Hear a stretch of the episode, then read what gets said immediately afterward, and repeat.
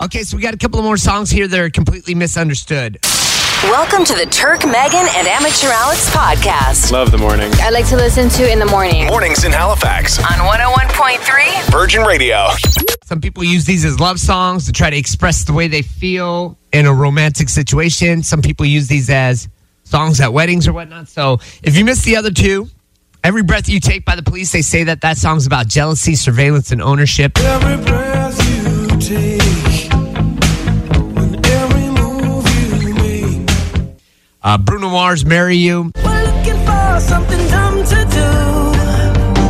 Hey, baby, I think I want to marry you.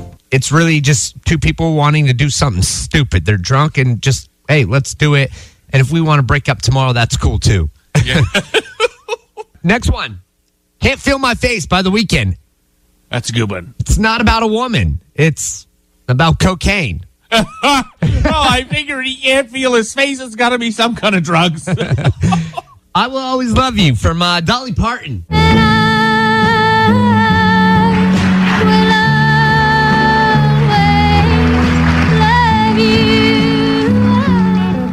Such a classic. And Whitney Houston would have redid that as well. Yeah. It's actually about walking away from a relationship. Ooh.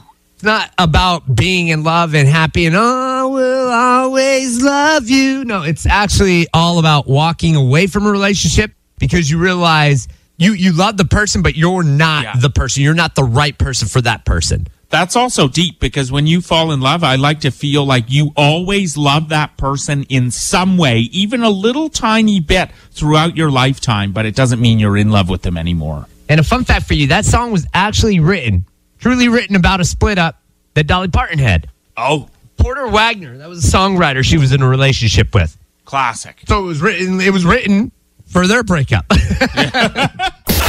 Get your fix of Turk, Megan, and Amateur Alex weekdays 5:30 to 10 on Virgin Radio. And follow the podcast on iHeartRadio or wherever you get your podcasts.